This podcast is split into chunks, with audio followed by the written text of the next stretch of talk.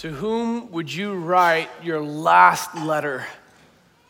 As your time came to an end, if you could be in proximity to somebody, you could choose exactly what you'd say to them, knowing this is your last chance to say it. To whom would you speak and what would you say? In Scripture, the last letter that Paul wrote was that of Second Timothy. And it's one of the three books we're going to study in this next quarter. 1 Timothy, 2 Timothy, and Titus collectively are called the pastoral epistles because they are letters written from Paul to Timothy and to Titus, both of whom were pastors. And it's from these books that we get the requirements for an overseer, an elder, deacon, deaconess. This is where the offices of ministry are, are laid out.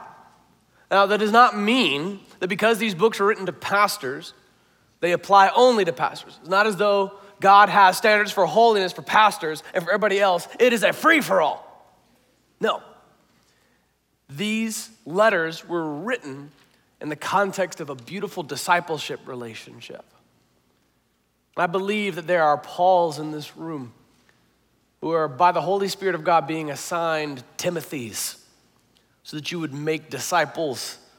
You would walk alongside someone in their faith the way that Paul does Timothy.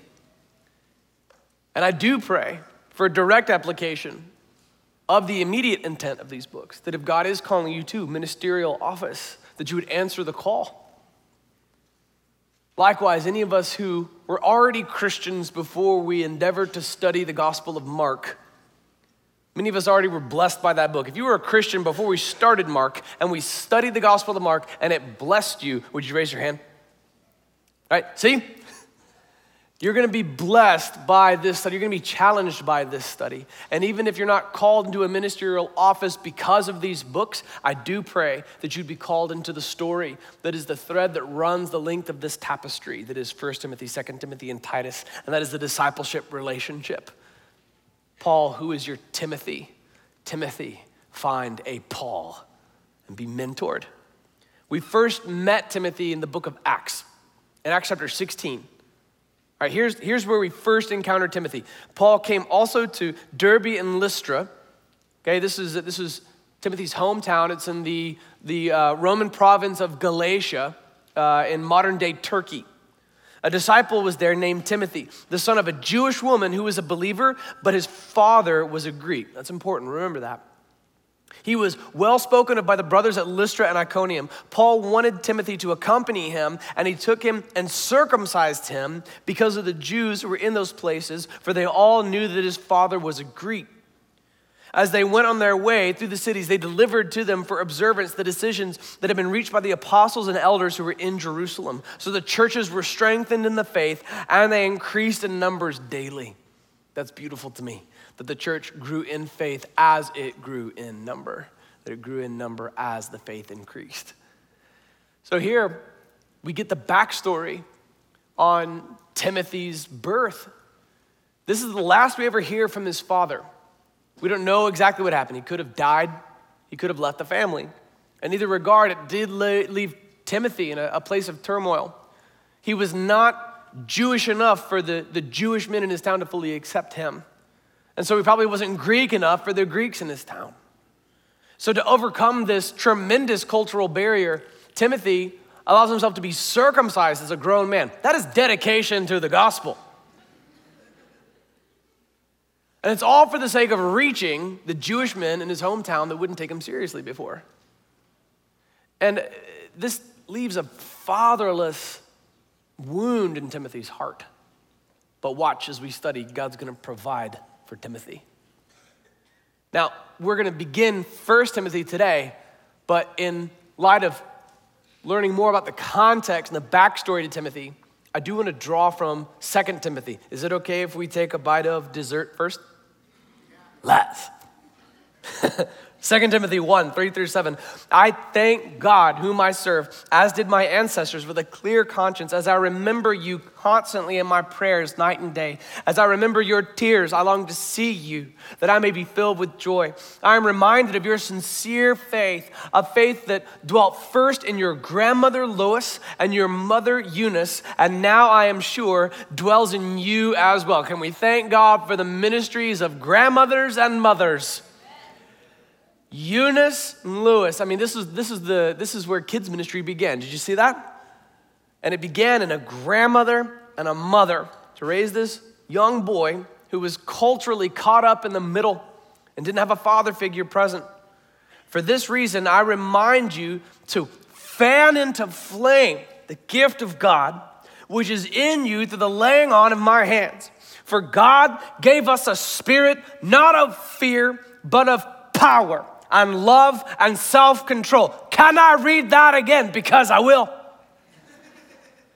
For God gave us a spirit not of fear, but of power and love and self control. It's just for context, but for some of you, that was the sermon already. That's, yep, that's it. That's what God called me here today.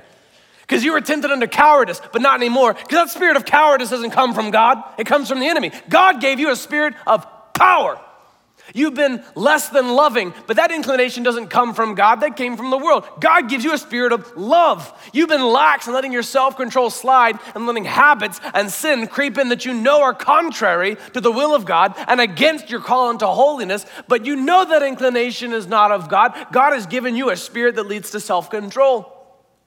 All of this is spoken over Timothy in this laying on of hands, described in 2 Timothy 1 6 is what inspires a modern day practice of ordination, in which someone who is called to be an overseer, like Timothy here, is ordained thus. He grew up to do ministry in the city of Ephesus. Ephesus, culturally, is a unique context, heavily pagan and debaucherous culture, a society that was home to one of the seven wonders of the ancient world, and was heavily opposed to the gospel of Jesus Christ. Not only in its spiritual practices, but even in its, its very economy was stacked against the gospel of Jesus Christ. So, to understand Timothy, we must understand his world, must understand his cultural context. I, I grew up in, in Pensacola, Florida. So, if you look at the state of Florida, the very top, there's Pensacola. That's where my wife and I are from. That's where we were born. And in Pensacola, you have bodies of water everywhere. You have, the, you have Pensacola Bay and Escambia Bay, and you have the Gulf of Mexico. So there's wildlife everywhere. And when you grow up as a kid in Florida, you're just taught certain things. You're given little tips, and you're given advice by your parents, and even cute little rhymes that will help mitigate the chances of you dying a violent death. Because there's lots of wildlife in Florida that could kill you. Right? Like we even had rhymes to be able to tell the difference between like a coral snake and a milk snake. All right, a coral snake has red on yellow. All right, I, I was five years old. And I remember being taught this by my grandmother and my mother. My own Lois and Eunice taught me red and yellow kill a fellow. I was like, okay, got it. so red and yellow are touching each other. You don't mess with that because because you'll die. But if there's a black stripe in between, you could play with that one. That's a milk snake.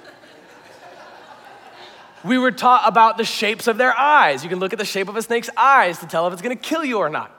We also, when we rode our bikes down the trails through the woods and things like that, you had to stay clear of the bushes because moccasins will jump out and chase you. I have seen this. Moccasins are mean, right? they will follow you. All right, when, when we would uh, grow up camping, my favorite place to camp was Fort Pickens. It's this old fort that had been refurbished and used over the years, and it's right there on, right there on the Gulf of Mexico. Battery Langdon was like one of our favorite, pl- uh, favorite, favorite places to, to, to play in the surf. And, and when you surf in Florida, you gotta make sure you don't surf at sunrise or at sunset, because that's when the sharks eat. All right, I've made this mistake before and paddled out and seen a giant bull shark fin right at the nose of my board. So you grow up being taught you don't surf at sunrise, don't surf at sunset, because you'll die. There basically is an alligator in every, in every lake in all of Florida. Okay? And anywhere there's water, there's something that could eat you. And for, for Floridian kids, I mean, you kind of stay clear of alligators. Sometimes it's unavoidable. And you could tell the size of an alligator by looking at the distance between the tip of its nose and the arch over the top of its eyes. You never see the whole alligator, you just see that sticking up out of the water. All right, so it's a judgment call, right? If the nose and the eye tops are, are, are you know, are they close enough together for you that you're comfortable with that, you could survive without a finger, go ahead and play. but if they're too far apart, get out of the water because you'll die. Right, these uh, also, when it comes to, to spiders, uh, there are all sorts of spiders that live all over Florida. They're very prevalent, and if they bite you, you'll die. And uh, they're everywhere. They live at the thresholds, doorways. Right, black widow spiders. The females are jet black with a red hourglass figure on them, and the, the, the males are brown.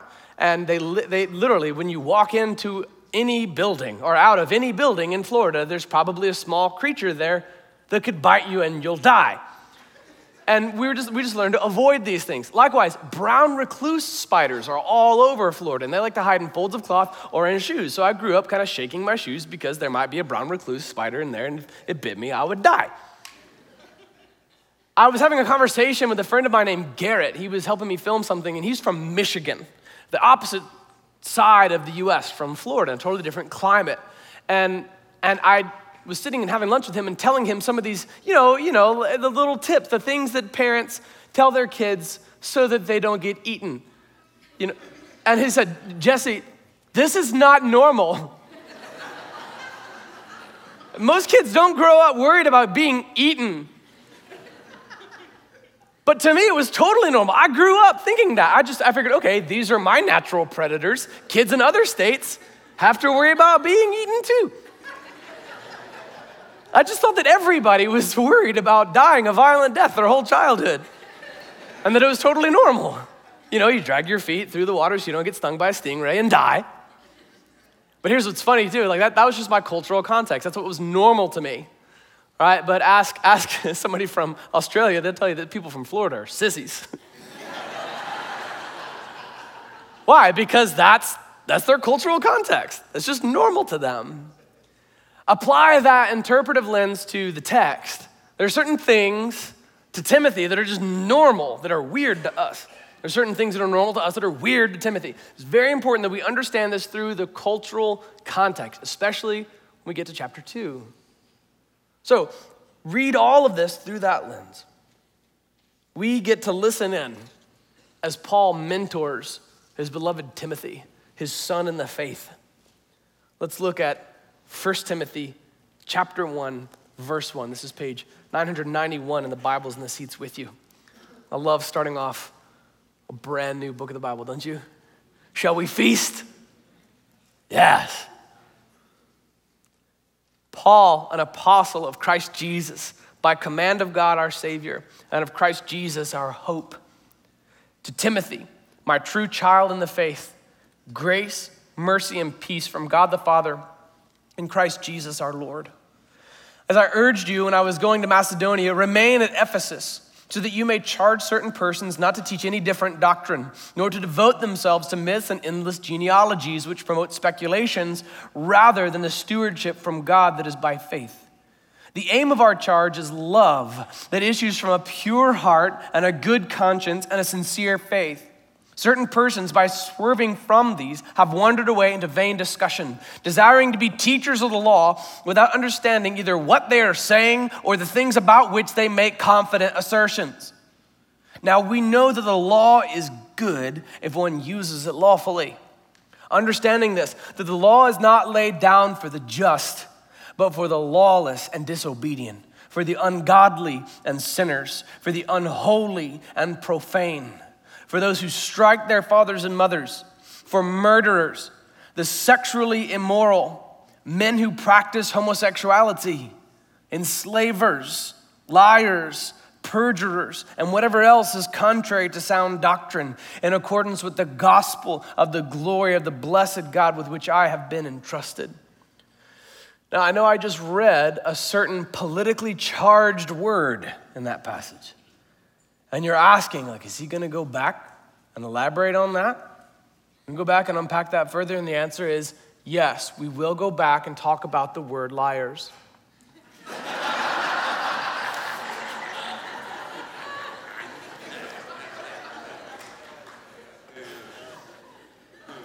Moving on.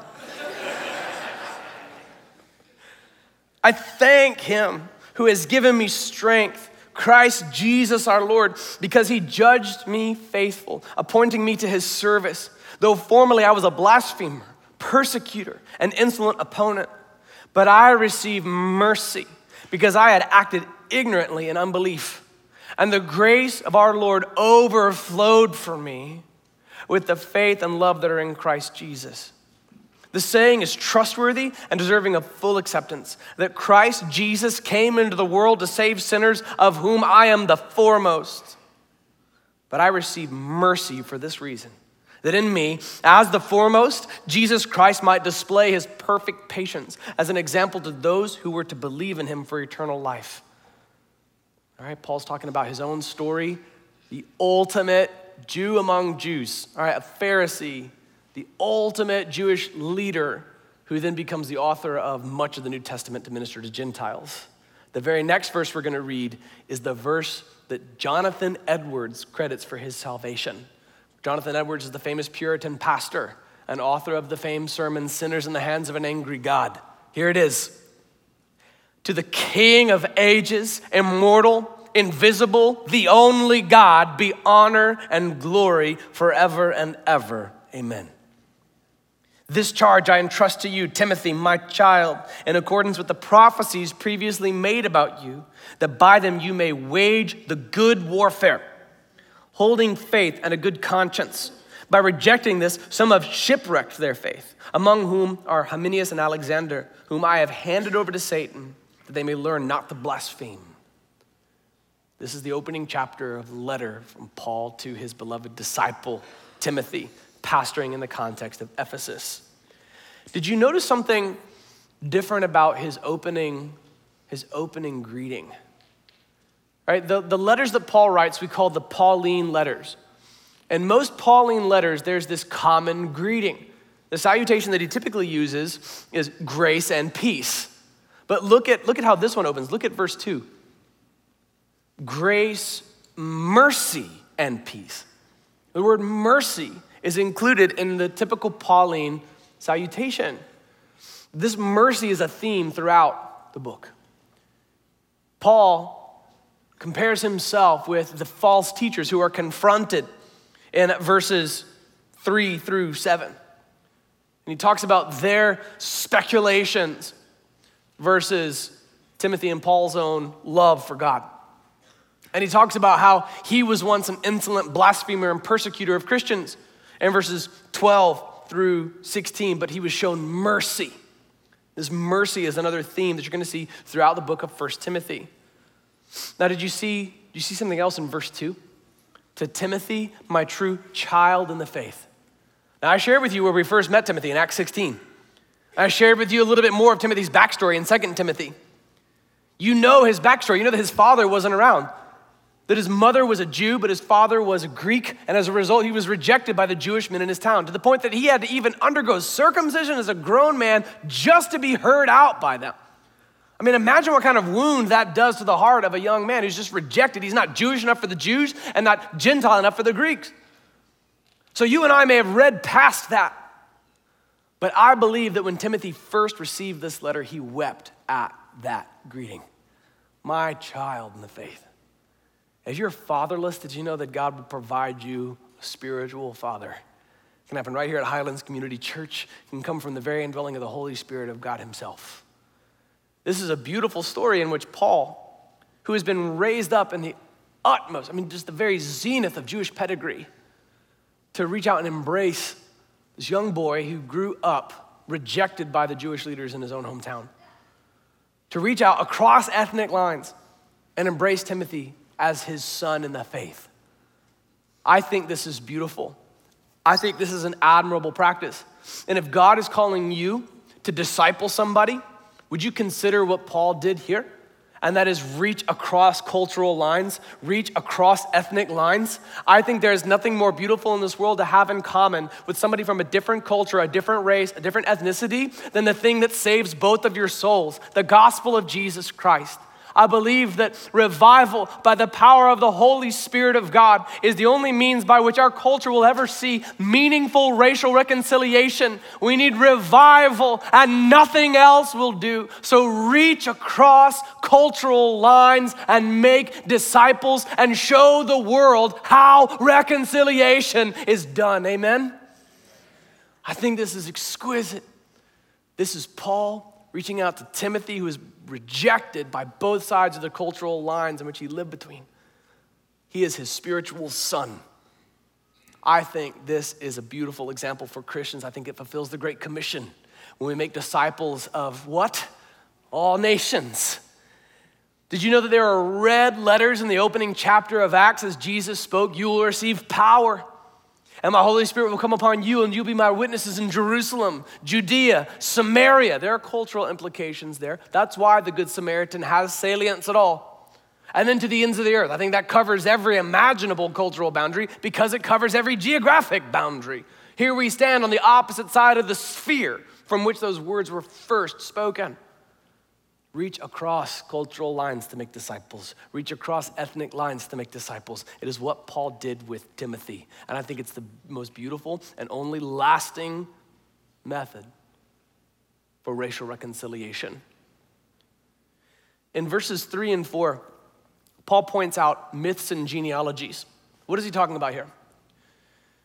Amidst the, the vast genealogical records that were available to Jewish authorities, a practice had arisen of spinning tomes of epic fairy tales, embellishments, and fabrications about one's own ancestry.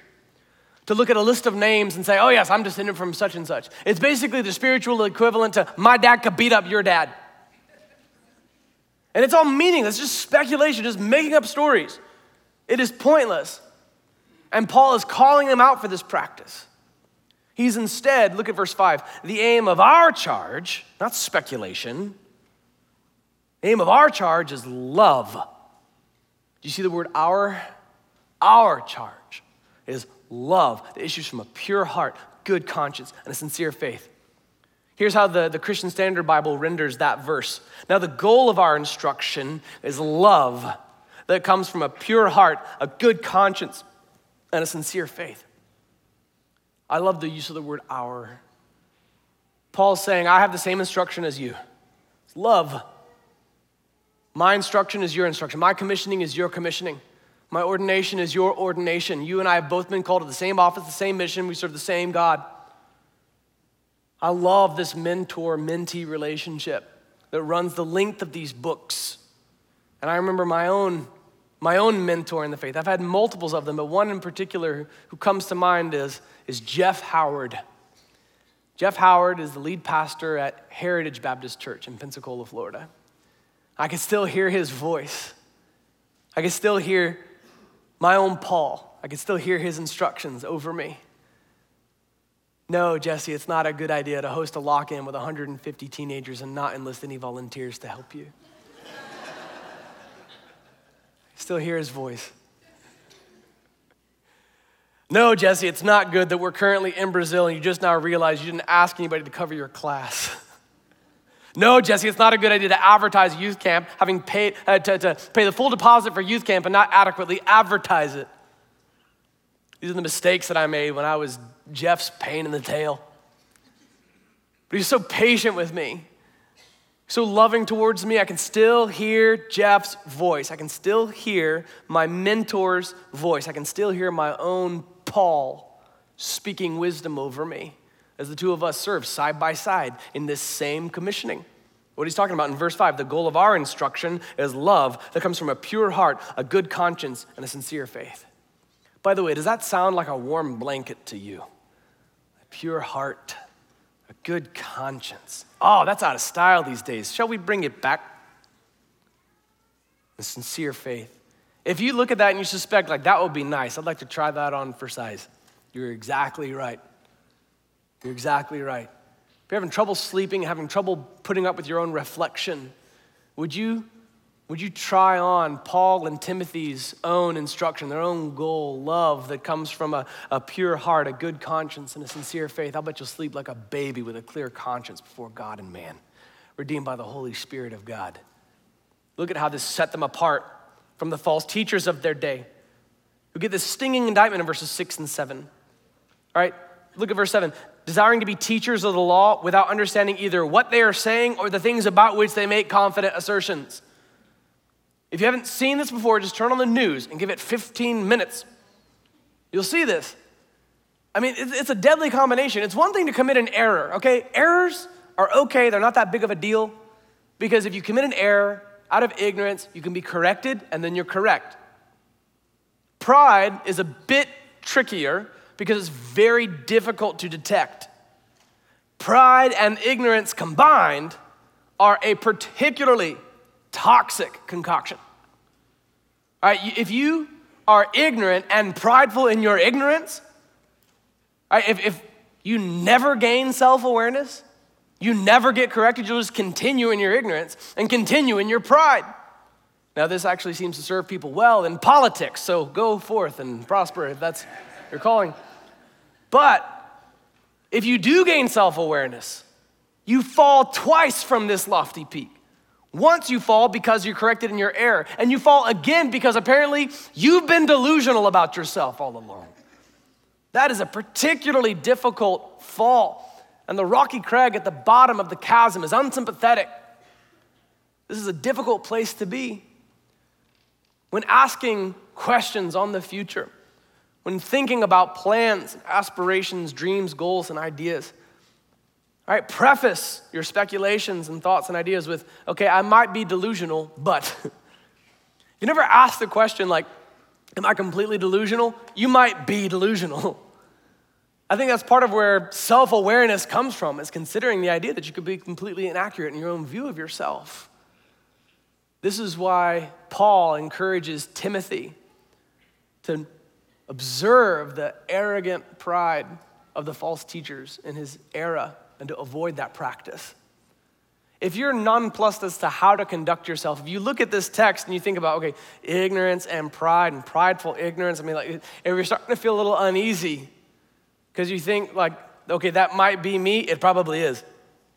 And, and if it probably is, here's, here's a great way to respond, just with humility. Okay, when you're in doubt as to how to act, just opt for humility. Just be humble and be teachable. This is a difficult, difficult spot. Have you ever seen somebody speak pridefully in their ignorance and they're the only person in the room who doesn't realize it? Do you remember English class? Do you remember your friend? Okay, an arbitrary name, just Derek Nelson. right? Got up in front of the English class, was called out by the teacher, clearly didn't read the book that he was presenting on. Gets up and gives a perfect recitation of the plot to Back to the Future 3. But the book was Hamlet and then confidently slams the book down on his desk, having never opened it, and now convinced he doesn't have to. Have you seen this? You'll see this as well in critics of Christianity, critics of the Bible today. I am astounded at the number of critiques that are levied against the Bible by people who obviously haven't read the book. Okay, when you're in English class and somebody gives a presentation and it's clear that they haven't read the book, everybody knows.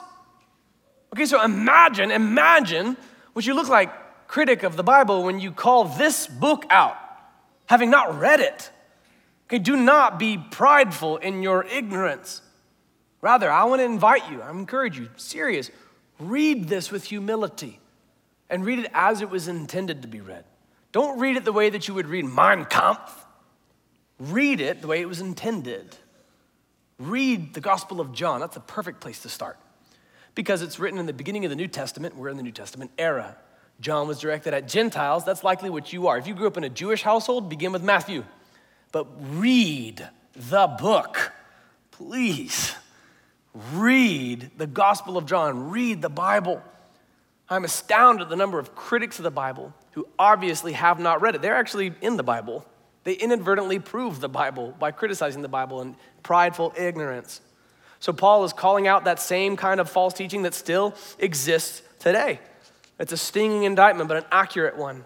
And if you feel like you might be under the same accusation, Would you conduct yourself with humility instead? Look at verses 8 through 11. Now we know that the law is good if one uses it lawfully, understanding this, that the law is not laid down for the just, but for the lawless and disobedient, for the ungodly and sinners, the unholy and profane. Paul is about to draw upon the Ten Commandments for what follows. That's interesting, isn't it? There is a, a school of thought, a theological conviction known as antinomianism, which seeks to completely do away with the law altogether. I believe that there are laws in the Old Testament that are fulfilled in Christ. Absolutely. He has fulfilled the law and the prophets are all summed up in this love the Lord your God with all your heart, soul, mind, and strength, and love your neighbor as yourself. Not only are we freed and delivered from certain aspects of the Old Testament ceremonial law, but we ought not act upon those laws, even if there were a temple set up for Old Testament Jewish worship in Jerusalem today. Here's what I mean by that. At Passover, if there were a temple set up on the mount at Jerusalem, there's not, currently there's a mosque there, but if there were the temple of Solomon rebuilt, I would not, with my family, go and sacrifice a lamb on Passover. Why? Because that act believes that, shows that you believe God's going to send the lamb one day. You, you sacrifice that lamb in hopes that the lamb will one day come. Christian, the lamb of God has already come. He is Jesus. He was crucified and he rose again. So there are certain aspects of the law, the apodictic laws, the ceremonial laws, the societal laws that really taught Israel how to function like a theocracy and then a monarchy that no longer apply today. But there are other laws like the Ten Commandments. These are the moral laws, and they flow from the very character of God. It is not within the character of God that we would murder, lie, commit adultery, steal. These things flow from the very character of God, and it is not the character of God that has changed. Rather, it is the era of the covenant we find ourselves in. The Old Testament is the beginnings, the foundation for the new covenant, which the author of Hebrews describes as a better covenant by far. There is a final covenant that lies on the other side of Revelation, and it is once again perfection. But in the meantime, here we live in which God's character has unchanged. It is not as though the work of Jesus has made murder okay. No, the character of God towards murder is just as against murder as it was in the Old Testament. Watch Paul use commandments five, six, seven, maybe eight, and definitely nine in order in the coming verses. All right, those who strike their fathers and mothers. All right, what is the fifth commandment? Honor your father and mother. For murderers, that's commandment number six. The sexually immoral, men who practice homosexuality. All right, this is Commandment seven against, against adultery. Enslavers, some, call, some say this is an, uh, he's evoking commandment eight. I don't quite see that here, but I do see, once again, speaking on the issue of criticizing the Bible while ignorant of it, I'm still seeing uses of the Bible as though it condones slavery. It obviously does not. It obviously does not. In fact, enslavers are condemned to hell, apparently, based on what I just read. Then I see commandment nine liars listed next. Perjurers and whatever else is contrary to sound doctrine. So if you started off this list of sins and you thought you were okay, as we started moving through it, okay, I'm clear of that sin, I'm clear of that sin, I'm clear of that sin, I'm clear of that sin. And if you're looking at one word in particular and your heart's drawn to that, you're like, ah, dodge that bullet. Let's review. Okay? Let's review. Strike their fathers and mothers. Never done that. I'm free and clear. Murderers haven't done that in years. sexually immoral, the men who practice homosexuality, I don't commit that sin. Enslavers, nope, not me. Ah, and what's next? Liars. We're all in the same boat now. It's called the Titanic. Welcome aboard. And if you say that you haven't lied, then you lie now. Every one of us is in the same boat here. Every one of us sees our reflection. And just for good measure, see how he rounds it out? And whatever else is contrary to sound doctrine. Just a, a blanket, just in case anybody thought they were off the hook here. You see, the purpose of the moral law is to show us that we all fall short of it. So, my LGBTQIA friend, if you read this text and you see this and you object to it, would you first of all, first of all, hear my heart? This is the word of God. All right, and it's very clear in this moment. This is not a metaphor, it's not a parable. This is very clear wording. You did read it correctly. All right, don't be, don't be mad at me if you take issue with this text. This is the word of God. Your issue is with, is with the author of this text. And I pray that you'd see when Christians offer you gospel hope, they don't offer that gospel hope to you condescendingly. We are very much partakers of the same exact grace that we extend to you because our sin is listed in this same list too. We are all caught in this list. Every one of us might see our reflections in this list of a catalog of sins. Christian, do not apologize for the word of God. Do not mitigate it. Try to go around it. It is very clear in what it says but also see your own reflection in it when it calls us out for the sins that we all commit. Now, where does this list end? It ends in the gospel. Did you see that? It doesn't just list us in our sins. Where does the, where's the verse end? In verse 11, in accordance with the gospel of the glory of the blessed God with which I have been entrusted. If you've seen your sins reflected in this text and you're being convicted under repentance today, Today is the day of salvation for you. And in Jesus' name, there will be more Christians who walk out of this room than there were who walked into it. So, in all of this, Paul moves on to talk about his own experience as being a blasphemer, a persecutor, an insolent opponent, but receiving mercy. Do not take verse 13 and stretch it into a teaching on universalism. That is not the intent. And Paul would grossly disagree with that teaching. Rather, he is talking about the mercy that God has shown him. Now, verse 18, he uses a phrase that may be shocking to you. Okay, and this, this charge I entrust to you, Timothy, my child. There it is again, see, child. In accordance with the prophecies previously made about you. Apparently, people saw this in Timothy his whole life and made these prophecies about him. That one day he's going to be an incredible minister of the gospel. That by them you may wage the good warfare. Warfare? Yes, warfare. Hey, listen, if you if you came from a, a church that teaches the prosperity gospel, this is a bad day for you. All right, look, there's gonna be hugs and coffee for you in the lobby, okay? Because nobody ever read the Bible to you, apparently, and now this is a shock to your system. It's okay, though. It's okay. You're not alone in this. Just don't be shocked by it. What did Peter write to the persecuted church throughout Pontus, Galatia, Cappadocia, Bithynia, and Asia in AD 64 as the persecution of Nero pervaded heavily against Christians? Look at this in 1 Peter 4:12. Beloved, do not be surprised at the fiery trial when it comes upon you to test you as though something strange were happening to you. Why are you shocked, Christians? Don't be shocked at this fiery trial. You serve a holy God amidst a pagan culture. Don't be surprised. Don't be surprised at your suffering.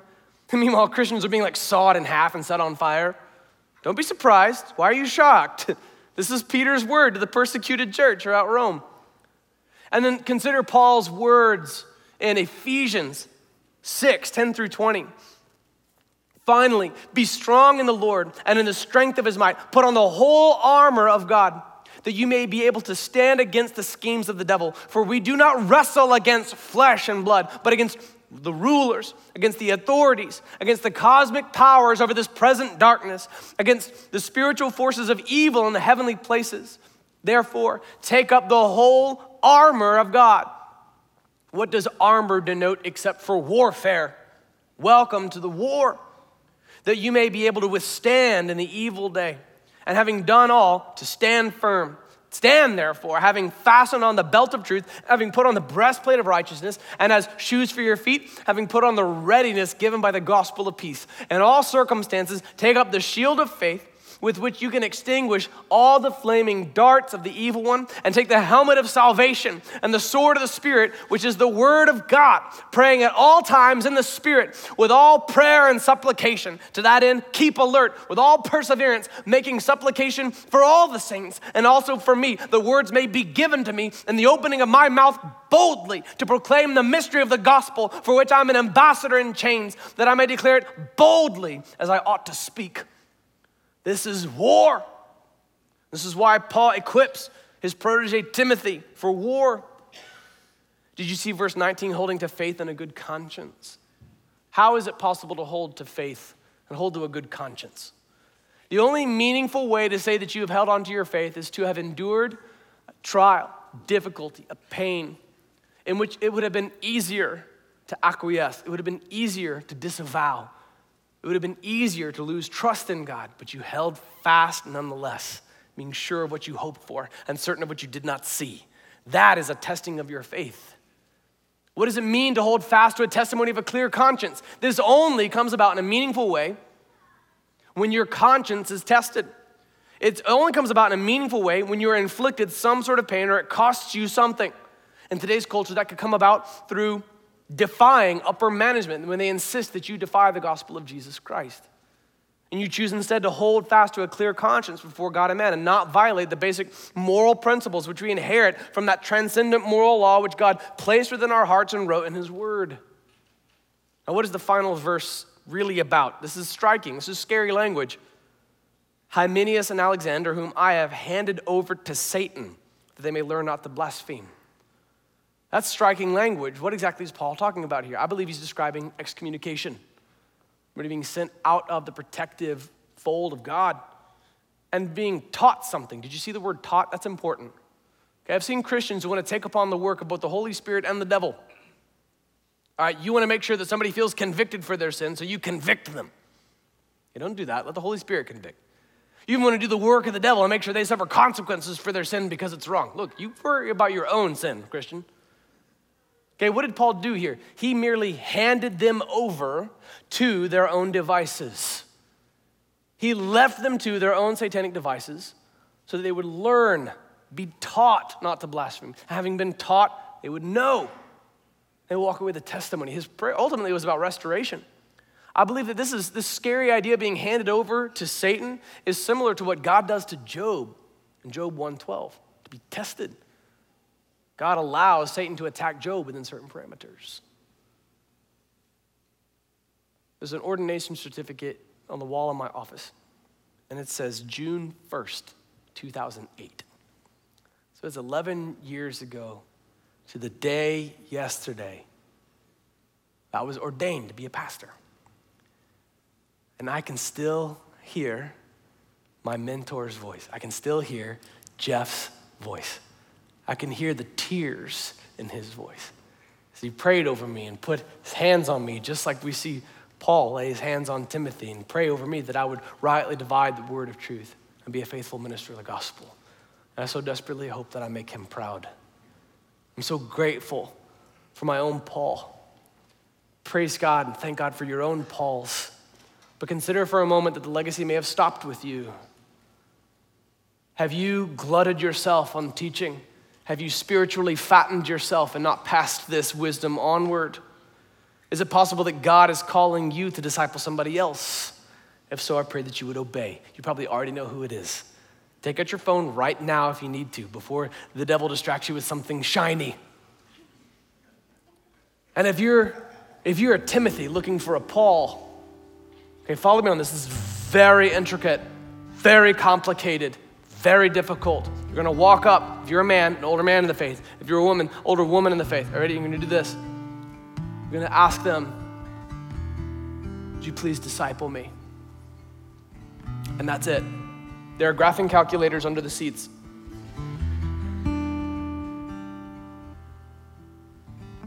No more procrastinating, only obedience make disciples. Amen, Highlands Community Church. So may the Timothyless find their Timothys, pour into them and disciple them. And may the Timothys find their Pauls and let this legacy continue. Now, I want to pray on behalf of those in the room who have seen their own sins reflected and cataloged in this very text. And the Holy Spirit of God is convicting you. For you, your discipleship begins now. For you, your discipleship begins with your conversion because you saw your sin named in this text. It could have been homosexuality, it could have been liar, it could have been murder in your heart, it could have been any number of the sins cataloged in this passage. Every one of them is contrary to, to sound doctrine. Every one of us has sinned and fallen short of the glory of God. And if you feel convicted for that, praise God for that conviction because you're being drawn by the Holy Spirit of God from death to life. Today is the day of salvation for you. Today, discipleship begins. So if God is drawing on your heart right now, this is your moment. I believe more Christians are going to walk out of this room than walked into it. So listen to the Holy Spirit's drawing. Pray with me now in light of the conviction of the Holy Spirit of God that's come upon your heart by the cataloging of your sins in which you see your reflection in this text to be saved. Pray with me as the Holy Spirit of God draws you. God, I believe that you love the world so much that you gave your one and only Son, that if I would believe in him, I would not die, but have everlasting life. And I confess that I have sinned and fallen short of the glory of God. My sin is named in this text, and I am convicted by the Holy Spirit. I remain under your wrath, but let me receive the Son today. I believe that Jesus is the Son of God. I believe that Jesus is the way. I believe that Jesus is the truth. I believe that Jesus is the life. And I know there's no way I can come to you, Father, except through Jesus. So, right here and now, filled with the Holy Spirit of the living God, I confess with my mouth Jesus is Lord. Highlands Community Church, would you say Jesus is Lord? Say it. Jesus is Lord. I believe in my heart that God raised him from the dead. Now, God, let me be saved. Let me be saved. Let me be saved. Fill me with your Holy Spirit. Bring me to repentance. Bring me home. Bear fruit through my life. Holy Spirit of God. It is in Jesus' name we pray. Amen. Would you stand up and worship with us? Some of us for the very first time as brand new believers in Jesus Christ.